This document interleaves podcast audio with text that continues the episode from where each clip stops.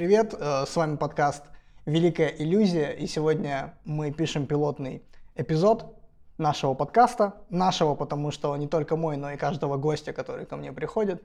Сегодня я предоставлю моим гостям э, возможность самим представиться, потому что я еще не очень хорошо умею это делать. Потому что я не очень хорошо знаю, кто здесь. Да, какие-то незнакомые люди поймали меня, заставили подкаст вести. А, Аня, давай начнем тогда с тебя. Все просто, лаконично. Анна Козак, киновед Дома кино. Красноярского дома Красноярского кино. дома кино. А, Виктор. Меня зовут Виктор, всем привет. Я не киновед, но я э, режиссер, сценарист и с недавнего времени location manager Енисей кино.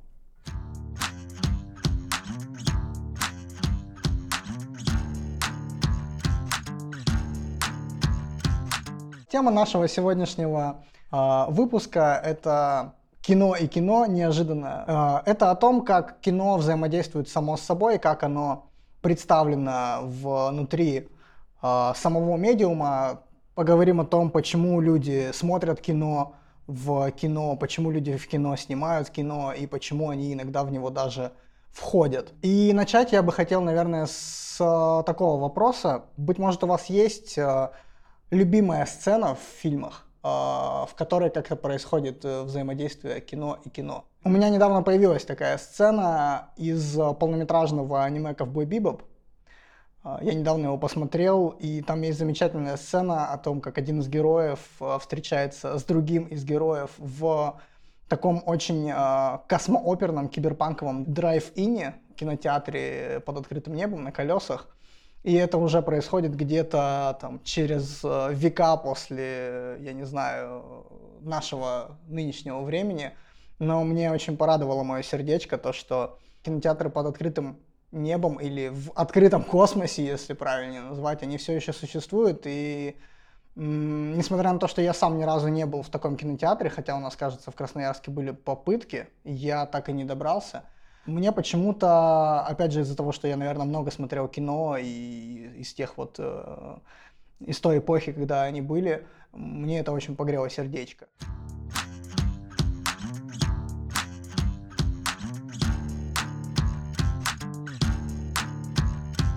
Я подумал немножко, я стал перебирать много всяких сцен в голове. Их много, их реально много. много. Мне хотелось целый фильм назвать. Это там и «Восемь с половиной» Филини, это и а, не то чтобы даже сцена, да, а больше какая-то завязка, одна и та же у двух разных режиссеров, а, очень хороших режиссеров. Это Михаил Ханеке, а, фильм «Скрытое», и а, Дэвид Линч, фильм а, «Шоссе в никуда», по-моему. Они, оба этих фильма, они начинаются с того, что главному герою приходит кассета, на которой запечатлен а, его дом снаружи.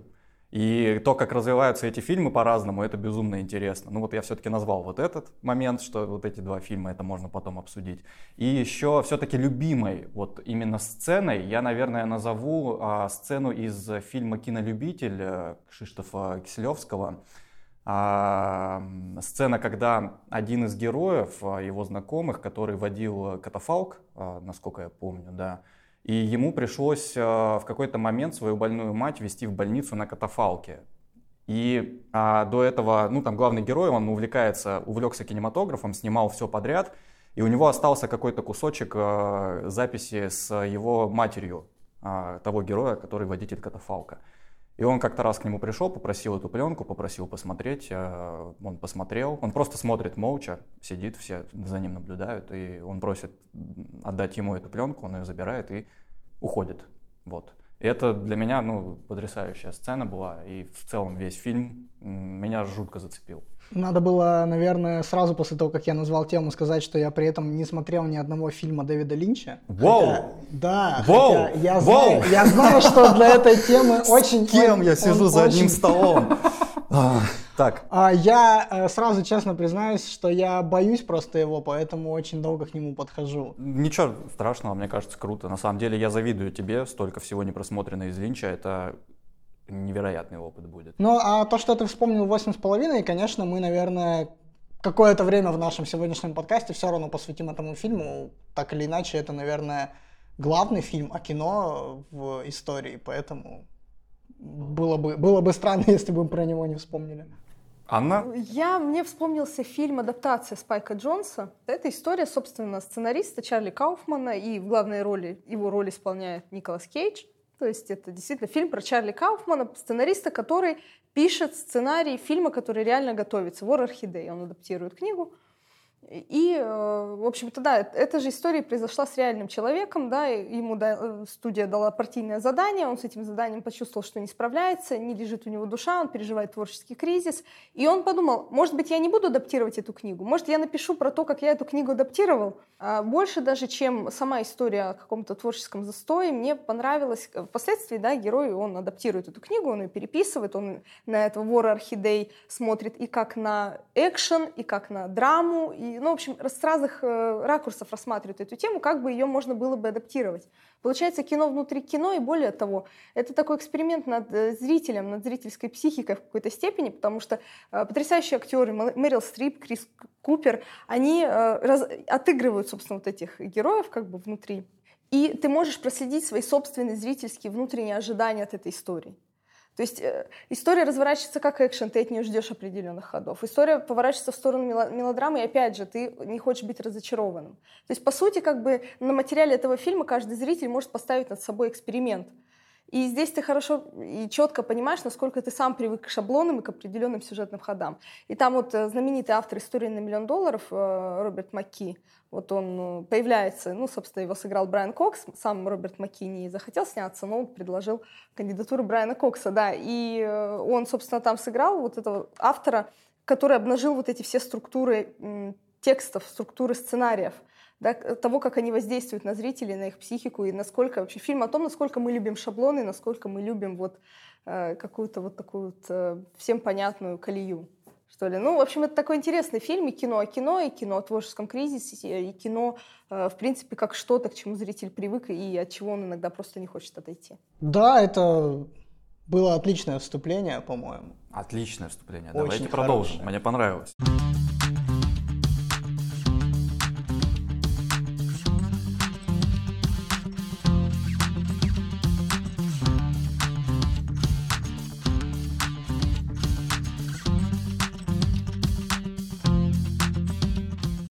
Итак, наверное, первая тема, которую я бы хотел затронуть э, прямо очень широко, это такой э, прием, как отсылка, амаш, которые присутствуют, ну, наверное, в каждом фильме. Я не видел ни одного фильма, в котором я бы не мог увидеть ни одной отсылки совершенно.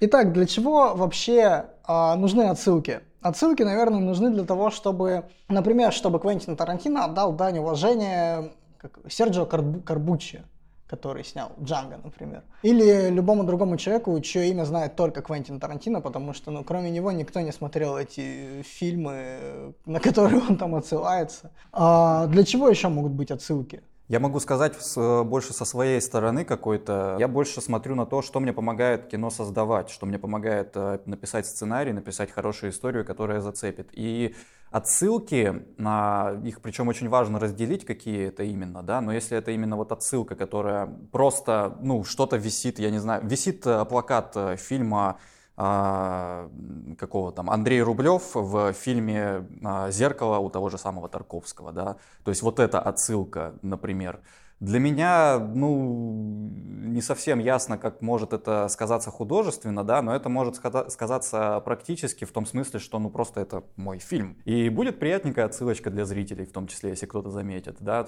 ну, что-то такое, если вот про мелкое говорить. А если про что-то большое, это, знаете, отсылки какие-то, которые могут применять и в диалогах э, герои, и друг с другом разговаривать даже на, на языке кино, как э, фильмы про различных кинолюбителей, ну, на кинозрителей профессиональных, как тот же самый э, «Мечтатели» Бертолуччи, да, которые много говорили о кино и э, имитировали сцены из фильмов, которые они любят. Это их язык, на котором они общаются, да, и они на так друг друга лучше всего понимают. У меня был курс, э, даже вот э, Алексей, получается, участвовал в нем, и нужно было заполнить анкету, в одном из вопросов которых было название трех фильмов, которые тебя впечатлили.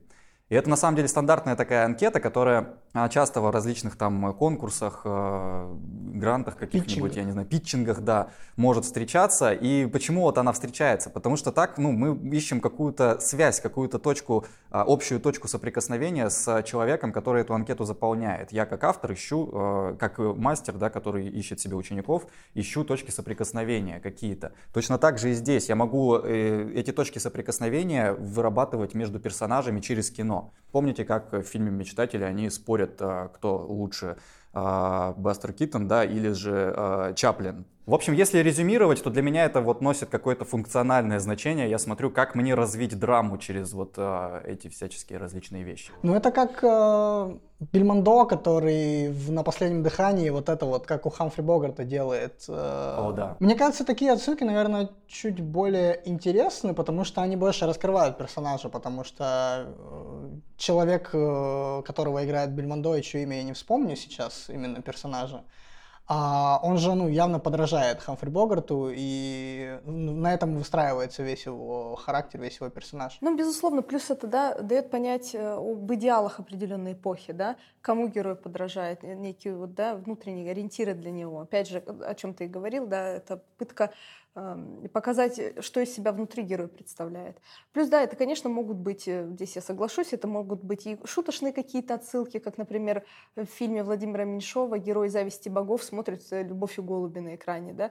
Ну, то есть э, есть какие-то, да, амажи режиссеров к самим себе, к своему творчеству. Ну, почему не, не имеют права, да, сняли фильм, хотят, чтобы он был в их как бы такой мультивселенной. Э, между всеми произведениями, да, устанавливается некая внутренняя взаимосвязь, и вот здесь мы про это уже говорили, да, устанавливается взаимосвязь взаимоотношения свой-чужой. То есть, да, опять же, если ты считал эту отсылку, ты как бы свой, да, ты в круге. Опять же, режиссер может таким же образом, да, подписываться под своими симпатиями, да, отсылая к произведениям предшественников. Э, в этом плане отсылки, да, те, которые несут функциональное значение, они, как правило, ну, действительно очень интересны, их интересно разгадывать. Но мне еще кажется, что отсылки иногда возникают из желания режиссеров защитить себя скажем так. А, это как Чарльз Буковский говорил, да, если э, кто-то про меня скажет скотина, то он скажет, что я скотина. А если я первый скажу, то он будет обезоружен. Вот фильм недавно на Netflix от Майкла Бэя вышел, ну, относительно Призрачная недавно. шестерка. Да, да, да. Замечательный фильм. Я знаю, вот это кино я знаю, пожалуйста. Нет, Сколько угодно. Нет, классный, очень драйвовый фильм. Ну, вот мне кажется, в нем как раз вот такой агрессивный клипмейкерский язык Майкла Бэя вот во всей красе предстает, а далеко не в трансформерах. И там, собственно, ну, все, думаю, многие знают сюжет, да, миллиардер притворяется мертвым, чтобы создать э, команду из таких тоже э, имитировавших свою смерть наемников, и они вместе начинают вершить э, правосудие и так далее. Ну, такой, да, достаточно супергеройский сюжет. Буквально там в первой же, там, второй сцене, когда команда собирается и начинает обсуждать дальнейшие планы, главного героя называют Брюсом Уэйном. Фильм сразу сказал это, что да, сюжет как в Бэтмене, миллиардер, супергерой, собирает команду, чтобы устанавливать свои правила игры. Но фильм сказал это первым, пока еще зритель это не сказал. И фильм выиграл у зрителя. И то есть таким образом, как бы, мне кажется, фильм немножко сработал на опережение, сам посмеявшись над своей шаблонной структурой. Вот в этом плане это тоже, мне кажется, хорошо.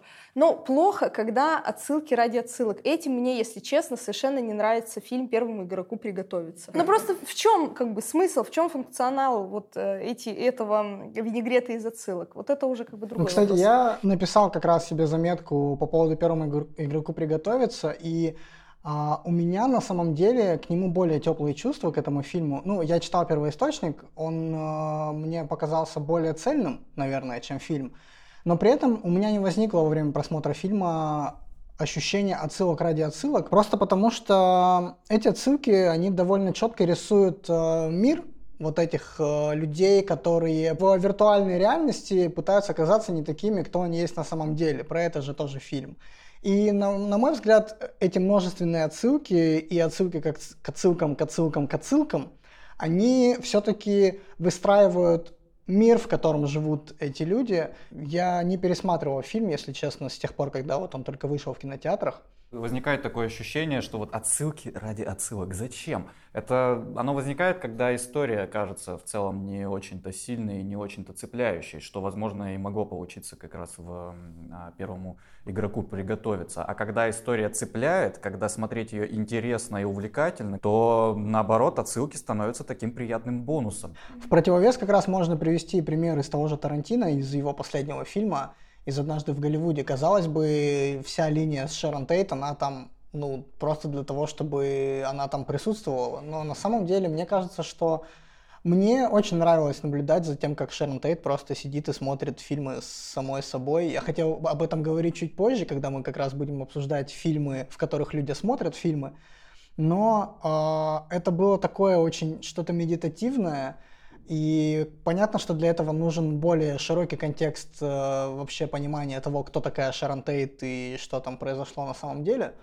Но в этом есть какое-то переживание, какой-то такой опыт э, довольно необычный. Ну, кстати, эта линия, она не такая, не факультативная вот с Шерон Тейт. Ну, конечно. Это то как раз, о чем нужно помнить, что кино от нас тоже требует многого в плане знаний. Очень много было отрицательных отзывов на этот фильм именно из-за того, что люди, к сожалению, не знали, кто такая Шерон Тейт. Они не обязаны, но и Тарантино не обязан ничего объяснять как художник. И то есть здесь ты уже должен искать какие-то пробелы, лакуны да, в своих знаниях.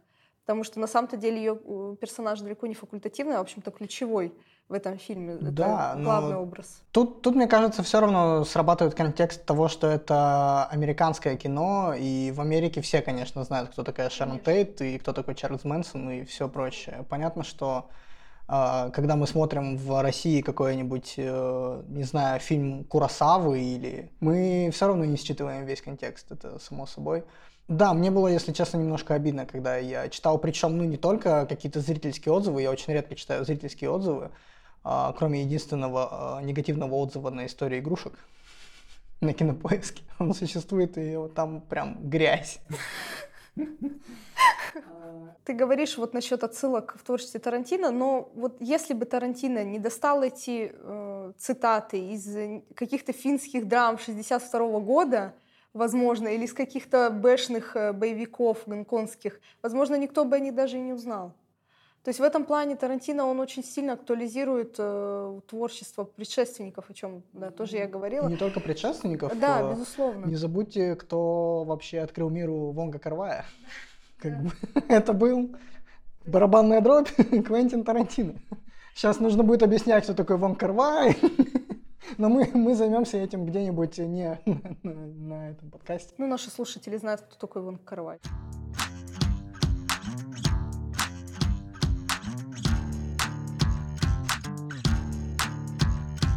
И завершить, наверное, разговор об отсылках я хотел бы, посоветовав э, другой подкаст. А, это подкаст э, «Кинопоиска крупным планом», и его на данный момент э, крайний эпизод, наверное, когда выйдет э, наш выпуск, э, они выпустят уже что-то, это выпуск про лакричную пиццу Пола Томаса Андерсона. И они там весь э, подкаст Э, сокрушаются о том, что киновеческий анализ не удался, и просто сидят и говорят, блин, какое это классное, светлое э, и веселое кино, как нам было хорошо. Они как раз говорят о тех отсылках, которые они там нашли, даже неважно, не закладывал ли их режиссер или они там просто что-то нашли, но я склонен к тому, что это все равно что-то такое очень близкое к правде.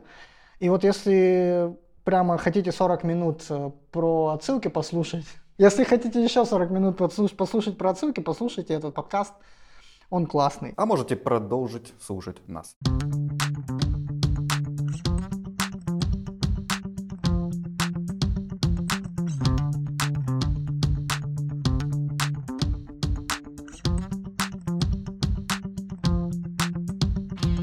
Дальше мы поговорим как раз о том, как смотреть кино, если ты находишься в кино. Если ты герой... Вы когда-нибудь были героями фильма? Я думаю, что да. Я думаю, что мы все были героями фильма, даже если мы об этом не знаем. Ладно, я, я немножко, если так тему чуть-чуть поразвивать. Вот э, герои, вот они смотрят кино. Э, если опять же со своей авторской какой-то точки зрения, как это можно использовать функционально. Не совсем понятно. Естественно, это можно сделать как позиционирование просто героя, это можно сделать и как э, какую-то метафору, что если, ну просто сейчас банально что-то придумываем, накидать, если просто э, пара, которая вот-вот у них заводятся отношения, приходит в кино на задний ряд, а, на последний ряд, задний, а, и смотрят какую-нибудь романтическую комедию, и вот там сейчас герои целуются, и вот а, они тоже пытаются поцеловаться, и у них либо получается это сделать, либо не получается по каким-то причинам.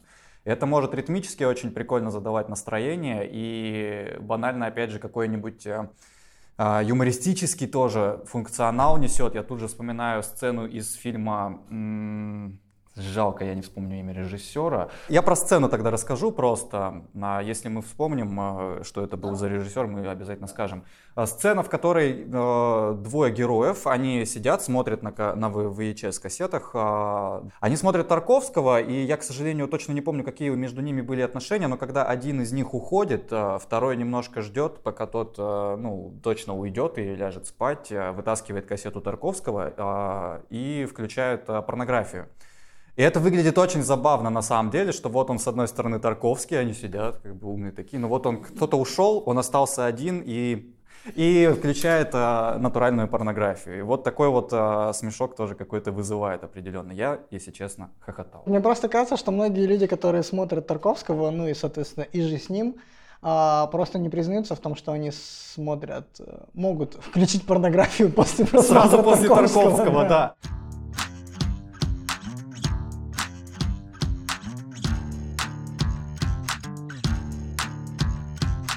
Для чего люди смотрят фильмы в фильмах? Для того, чтобы Вуди Аллен мог сделать э, офигенную сцену в Энни Холл, когда вот они в кинотеатре стоят и... Это, по-моему, оттуда, когда герои спорят, и один другого убеждает, что он неправильно понимает идеи Маршала Маклюина. И да, потом да, появляется да. сам Маршал Маклюин и говорит, вы неправильно понимаете мои идеи. Действительно, это позволяет передать э, сущность героя, да, если особенно мы видим его там вот в столкновении, в окружении каких-то медийных фигур, которых мы сами знаем, да, то есть это действительно показывает их уровень жизни, их уровень эрудированности, мы вот уже обсудили насчет Тарковского. А, да и, в принципе, опять же, радость узнавания. Да? Режиссер может процитировать сам себя, может процитировать предшественника. А, фильм внутри фильма может стать э, как бы предвестием дальнейших событий. Да? Если зритель узнал этот э, кадр, этот фильм, он может иногда спрогнозировать, что в кино случится дальше. В принципе, такое тоже может быть. Бывают совсем шуточные вещи. Например, э, кстати говоря, Твин Пикс Дэвида Линча, у него там герои смотрят мыльную оперу «Предчувствие любви», по-моему. Э, то есть идет вот такая фейковая мыльная опера, она реально не существует, ну вот герои этого городка ее смотрят. Помните, например, «Счастливы вместе»? Помните, Даша Букина смотрела люб... сериал «Любовная любовь», например. И, к слову, потом вот эта тема с Дэвидом Линчем, ее развили, э, развила игра «Макс Пейн». И там, кстати, тоже внутри игры существуют вот мыльные оперы, там можно в любой момент на уровне там, включить телевизор и посмотреть, и там вот как раз много стеба над сюжетом самой игры, над какими-то там произведениями, которые ее вдохновляли. А я почему-то, я почему-то вспомнил сейчас э, не фильм, но э, зеркало, ну, в смысле, зеркало как предмет, а, и непосредственно в таксисте, когда вот он говорит, типа, это ты со мной говоришь, и вот это все, это же а, к чему я веду? К тому, что если мы заменим зеркало на экран телевизора или кинотеатральный экран, это тоже элемент, а, с помощью которого режиссер может выстроить диалог и со зрителем, и с героем, и раскрыть героя в том числе через то, какие фильмы он смотрит. Опять же, в «Таксисте», опять же, вернемся к порно, но куда ведет э, главный герой девушка на свидание? В порно-кинотеатр. Э, через то, что он смотрит, э, нам раскрывают и его, и подают, собственно, конфликт. Мне вспомнилось еще два момента по поводу того, как можно функционально использовать подобный прием. Они такие маленькие, больше именно про эмоции, которые вызывает эм, та или иная сцена. Мне, во-первых, опять же вспомнилось, э, так, ну вот про порнографию ты сказал, а это какой-то, э, как я, я не знаю, можно ее назвать так, э, дрочильня, э, которая присутствует в различных каких-то там прокатах э, кассет, э, кассетных прокатах. Я, я думал, и... ты, ты сейчас про какое-нибудь, про какое-нибудь японское кино 80-х начнешь рассказывать. Не, не, не, я, я говорю про фильм Михаэля Ханеки, опять же, моего а, любимого. понял, а, хорошо. Пи пианистка, фильм «Пианистка» про а, вроде бы как классическую такую а, даму, которая, тем не менее, живет а, со своей матерью и увлекается очень многими различными а, эротическими девиациями. И она точно так же ходит вот в этот индивидуальный кинотеатр, в который ты заходишь, как кабинка там, а, и включаешь какую-нибудь а, какую-нибудь порнографию там. И меня ну, поразило в тот момент, что вот он вроде бы показывает натуральную, очень натуралистичную порнографию, причем очень неожиданно, ну, ты не ожидал этого увидеть э, в фильме Михаила Ханеки. И это, знаете, такой замечательный на самом деле способ э, передать вот какое-то такое ощущение, но при этом, ну, не столь э, как-то травмирующее, что ли. Потому что я же не снимал это, я просто взял какую-то порнографию, поставил кассету и показал вам снятый телевизор. И это как будто бы двойной фильтр так работает. И это вот, ну, меня в тот момент поразило, что меня вроде бы как-то вот так а, задело это, а потом думаю, а, хотя, ну, нет же, как бы он-то чист сам по себе автор. Герои же там ничего не делают, хотя впоследствии много чего делают. Но а, посмотрите фильм, да, если интересно. И то же самое ощущение возникло, когда а, в фильме Кантимира Балагова, его первом фильме... Хотел сказать, да, я да, не да, смотрел, да, но... А, его первом фильме «Теснота» а, главные герои, это 90-е, они смотрят на кассете, они просто собрались, что-то выпивают э, и смотрят на кассете, в какой-то момент включают а, сцены, снятые боевиками, которые обезглавливают российских э, солдатиков э, юных да, в Чечне. И они это смотрят, и потом начинают ссориться по этой части. И он очень долго, на самом деле, я не помню, минуты полторы, может быть, две, он показывает просто телевизор, на котором настоящие кадры документальные, а, обезглавливание, а, ну, убийства, по сути, а, российских солдат. И это тоже вроде бы работает очень мощно, но вот через этот двойной фильтр тебе как-то ну, легче это воспринимать, как будто бы.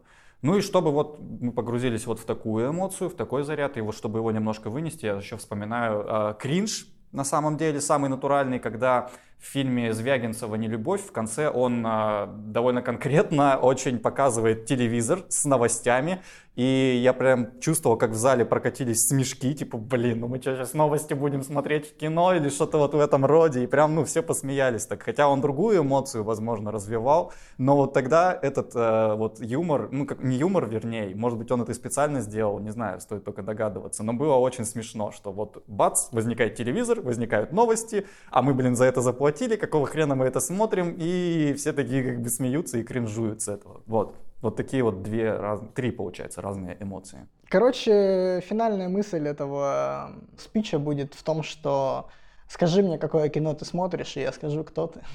О, да, отличная мысль, да, мне нравится. Да.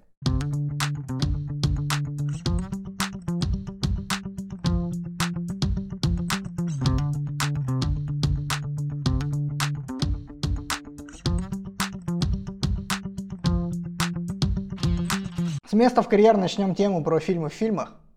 Сразу начнем с восемь с половиной. А, я недавно пересматривал его, относительно недавно. А, я смотрел его, пересматривал его а, в Доме кино, и у меня с фильмом «Восемь с половиной» связана довольно интересная история, потому что я начал смотреть авторское кино зачем-то, начал смотреть авторское кино с «Восемь с половиной» сразу. И мне тогда он даже понравился, и я вроде бы даже для себя как-то его понял и осмыслил, но потом через э, время, наверное, года через два, после того, как я его в первый раз посмотрел, и посмотрел э, типа супер большое количество всяких э, классических фильмов, я взглянул на этот фильм э, по-другому. И мне были очень близки некоторые вещи про поиск э, себя, и я, наверное, намного отчетливее понял, если не Филини, то Филини для себя через этот фильм.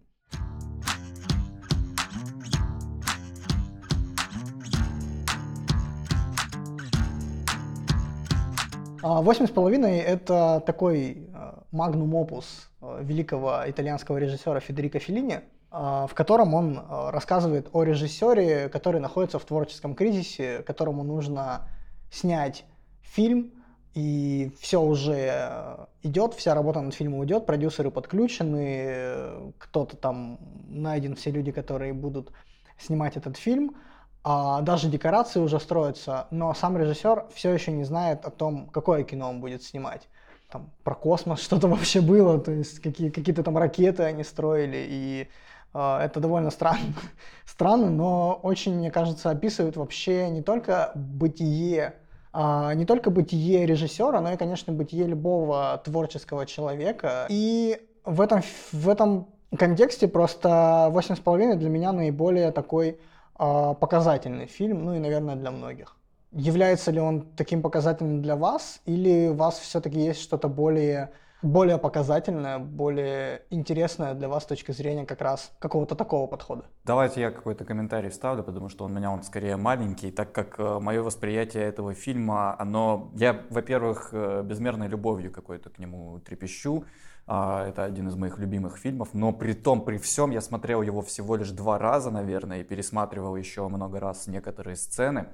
И он меня безумно вдохновляет, действительности. И я расскажу, вот когда я посмотрел его в первый раз, в первый раз это был, была какая-то маленькая киномастерская на выездной школе, и нам мастер на тот момент, э, студентка а, Института современных искусств, да, по-моему, так это называется, московского, решила, ну, показывает нам фильмы всяческие.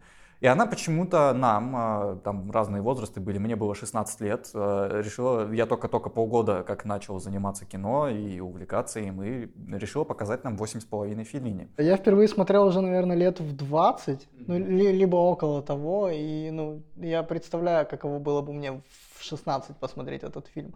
О да. И я, естественно, не понял ничего абсолютно, что там происходило. Вот совершенно. Это настолько ну, замечательный киноязык, который, э, с одной стороны, тебя безумно увлекает и втягивает во весь этот, весь этот процесс э, со всеми этими метафорами, с нами со всем действием, которое там происходит и переплетением, но э, при этом я ну, совершенно ничего не мог понять, и у меня вообще были какие-то когнитивные искажения на тот момент, в принципе, как у человека. И тут э, я увидел такое и не очень-то четко его как-то воспринял, и вот, ну, какое-то у меня, какая-то вот подобнейшая у меня интерпретация была, ну, фильм как бы про кино, вот про вот эти вот все муки, творчество, так сказать, и, ну, и все. То есть ну, у окей, тебя... Я не особо понял. У тебя тоже примерно так произошло знакомство с авторским кино? Э, Или ну, было Нет, до этого я смотрел авторские ну. фильмы. До этого я, я успел уже посмотреть всего э, на тот момент э, Балабанова, что-то посмотреть О, из... В 16... И...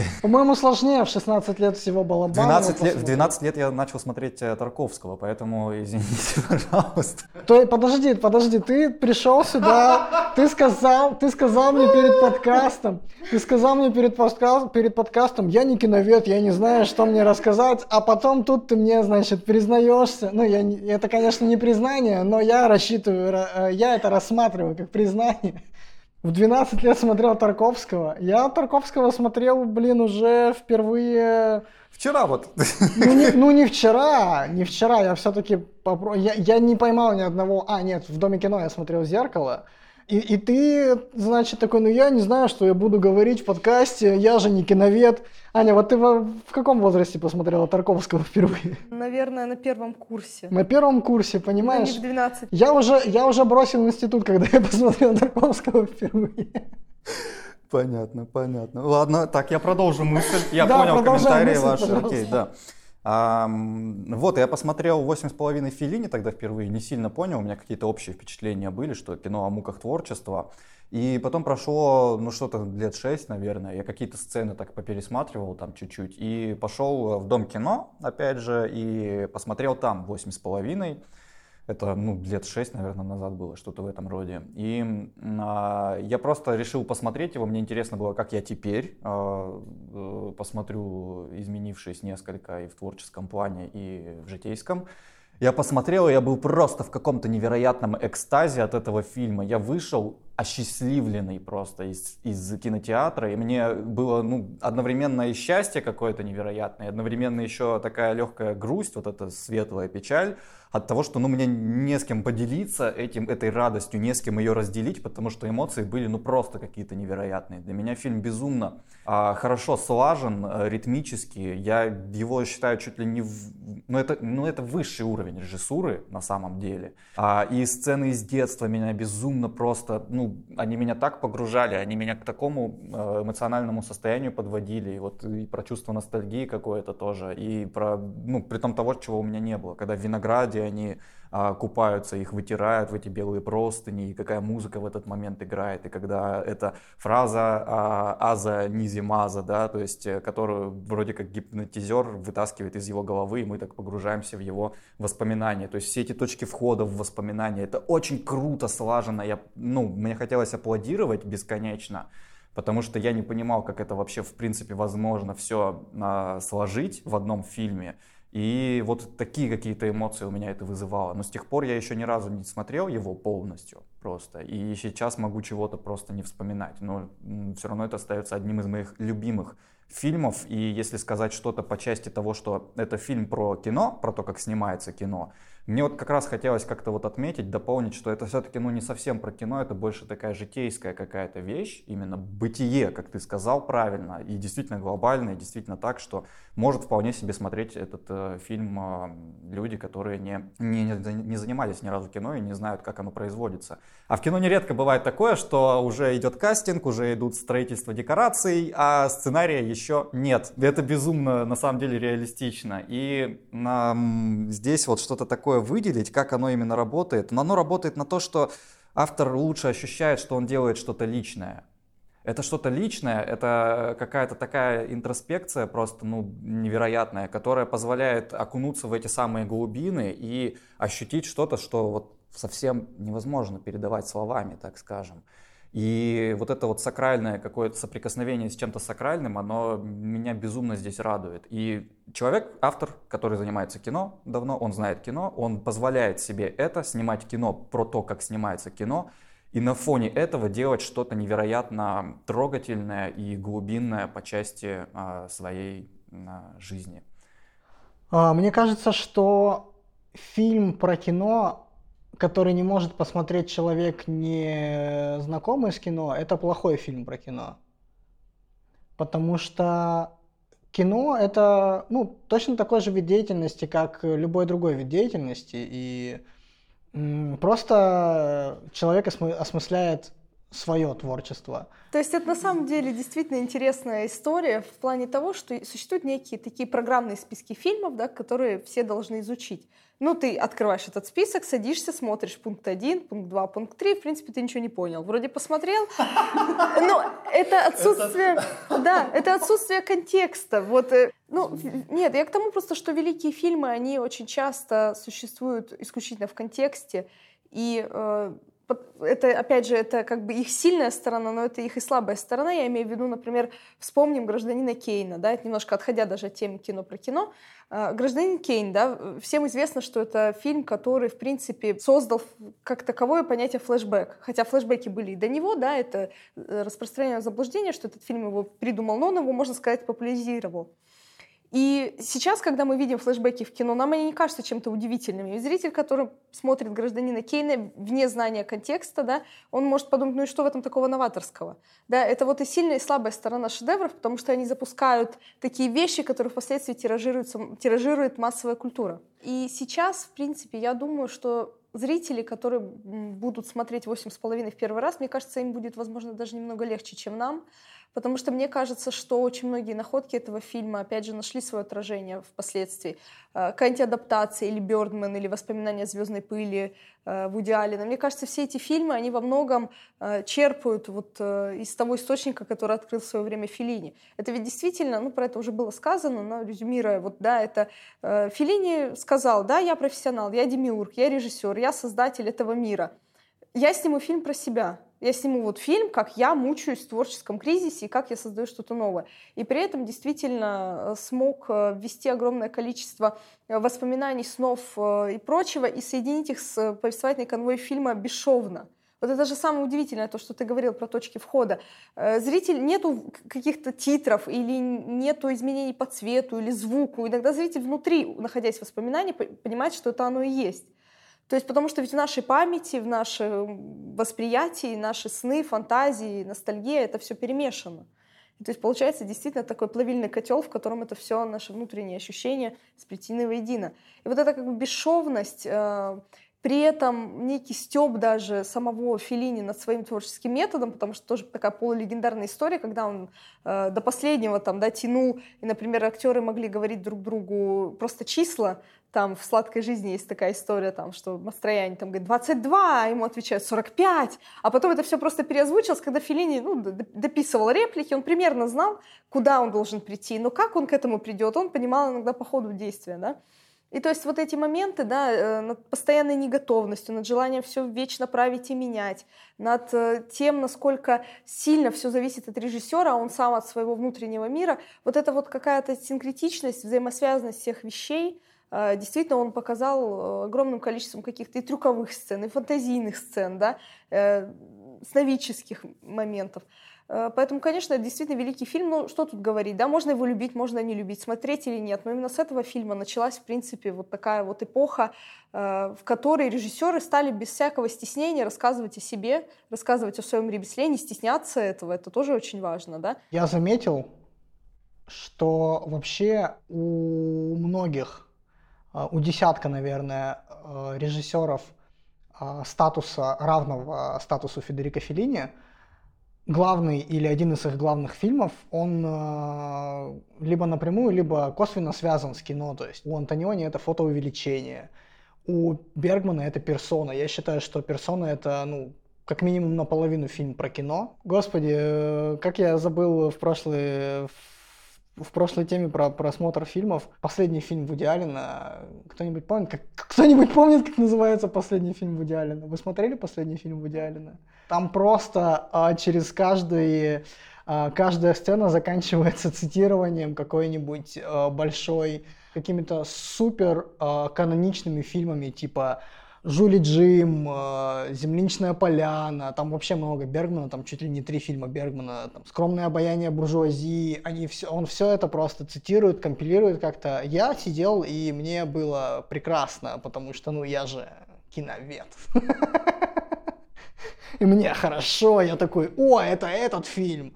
Я прям чувствую такой, так, а этот фильм я не знаю. Нужно, нужно понять, что это за фильм.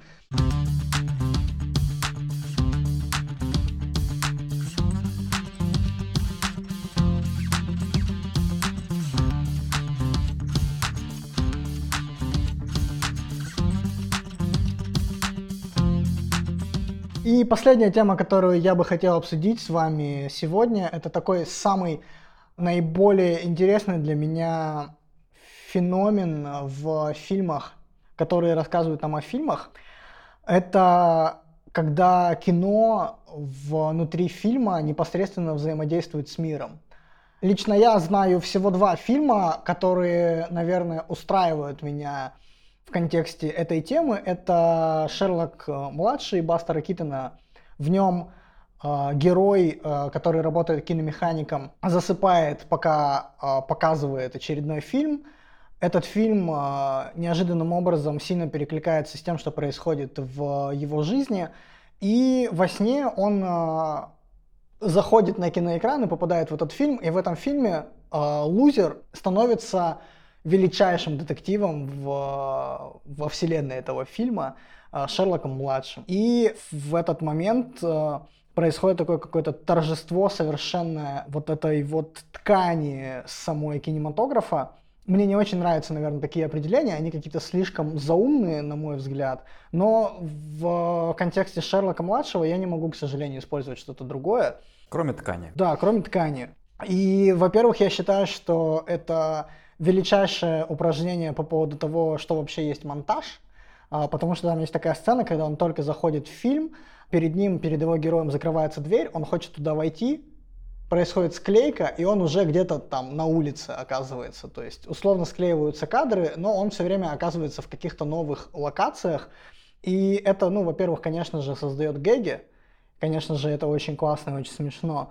Но мне кажется, это такое очень выразительное, очень изящное, очень метафоричное упражнение именно в форме, именно в монтаже, что э, каждому человеку, который интересуется вообще и кино, и монтажом, э, я бы рекомендовал посмотреть эту сцену хотя бы.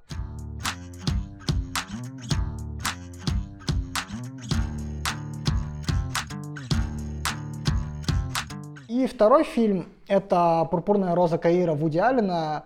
Она как раз вдохновлена фильмом «Шерлок-младший», несмотря на то, что, насколько я знаю, Вуди Аллен э, огромный фанат Чаплина и вообще не очень любит Бастера Киттона.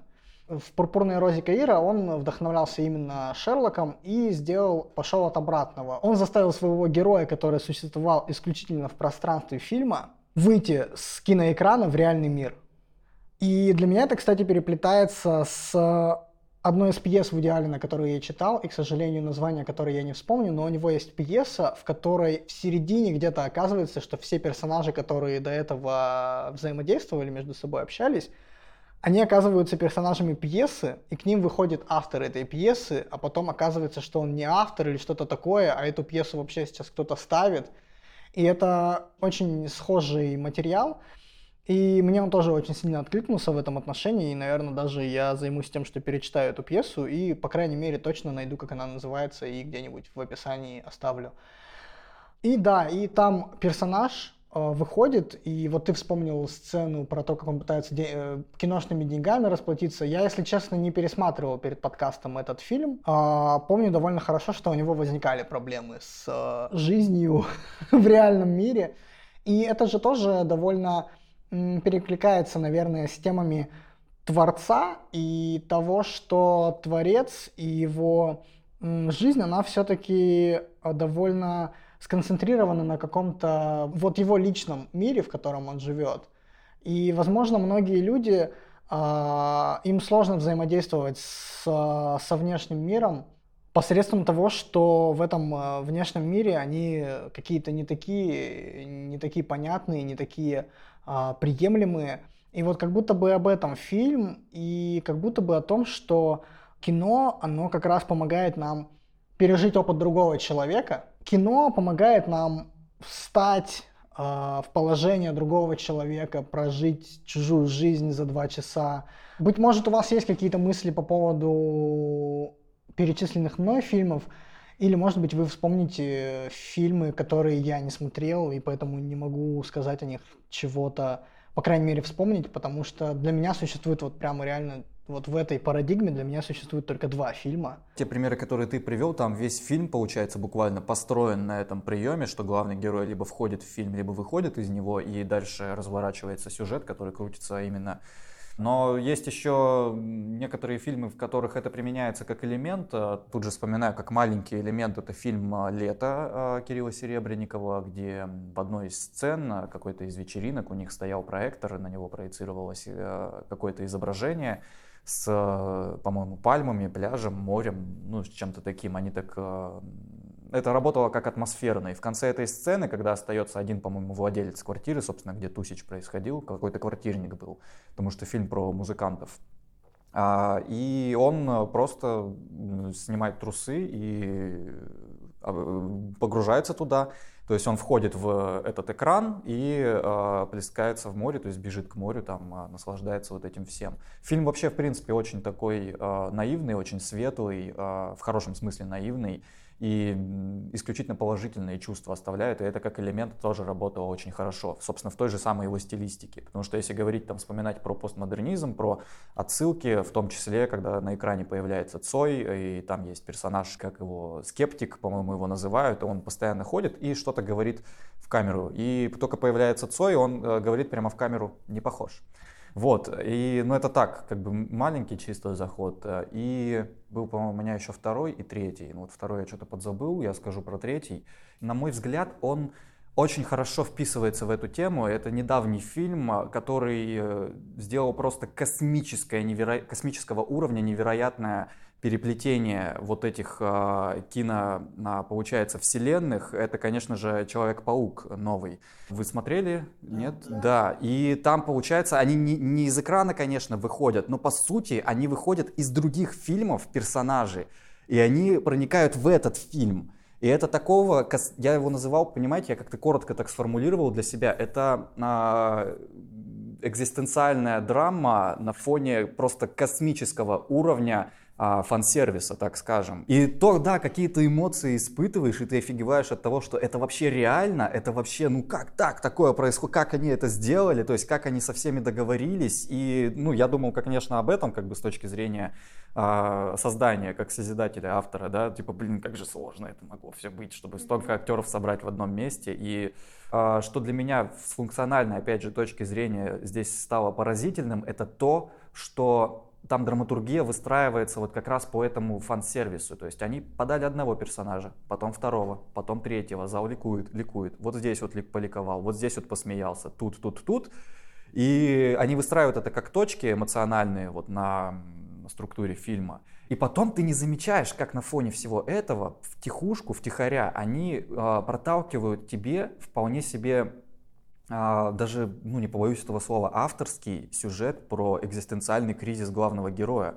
Конечно, мы там много кризисов этим, этих можем вспомнить, и про становление того же самого Человека-паука, и то, как они как раз работали, все эти персонажи друг на друга, и какое, какое эмоциональное переживание и взросление переживает главный герой, это просто невероятный. Ну, для меня это, ну, самый яркий такой пример из последнего, из того, что мы видели. Я вот чего-то другого тоже вот э, намекнуть прям не могу, где персонажи из фильмов попадают в фильм. Да, это очень хороший пример.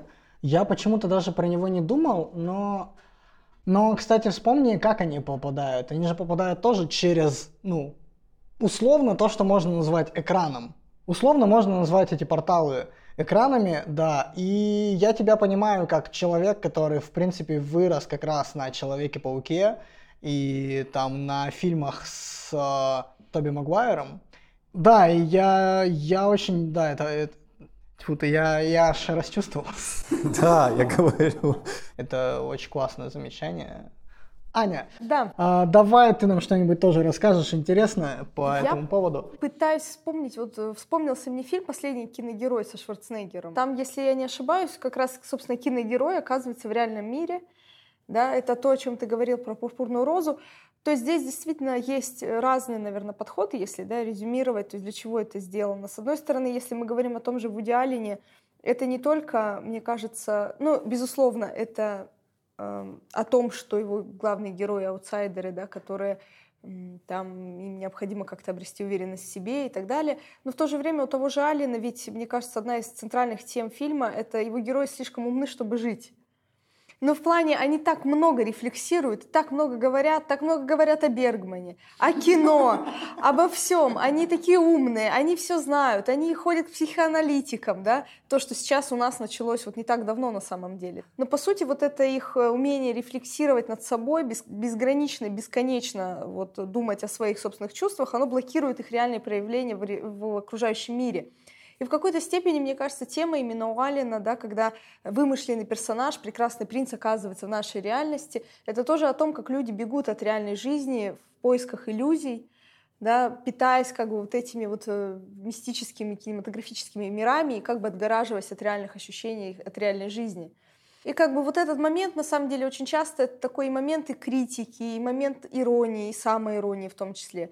То есть э, насколько вообще вот этот, и последний киногерой о том же, да, насколько наше представление о жизни, насколько сама наша жизнь порой не соотносится с теми кинематографическими иллюзиями, которыми мы живем. То есть, да, кино, с одной стороны, э, нас ограничивает, но с другой стороны, оно и дает нам, как ты уже сказал, да, пережить опыт других людей, это уже плюс, да, э, делает нас более эмпатичными. То есть вспомним, например, тех же режиссеров Спилберга или Шредера, моего любимого, сценариста-таксиста, э, которым, в принципе, запрещали ходить в кино в детстве. Они туда...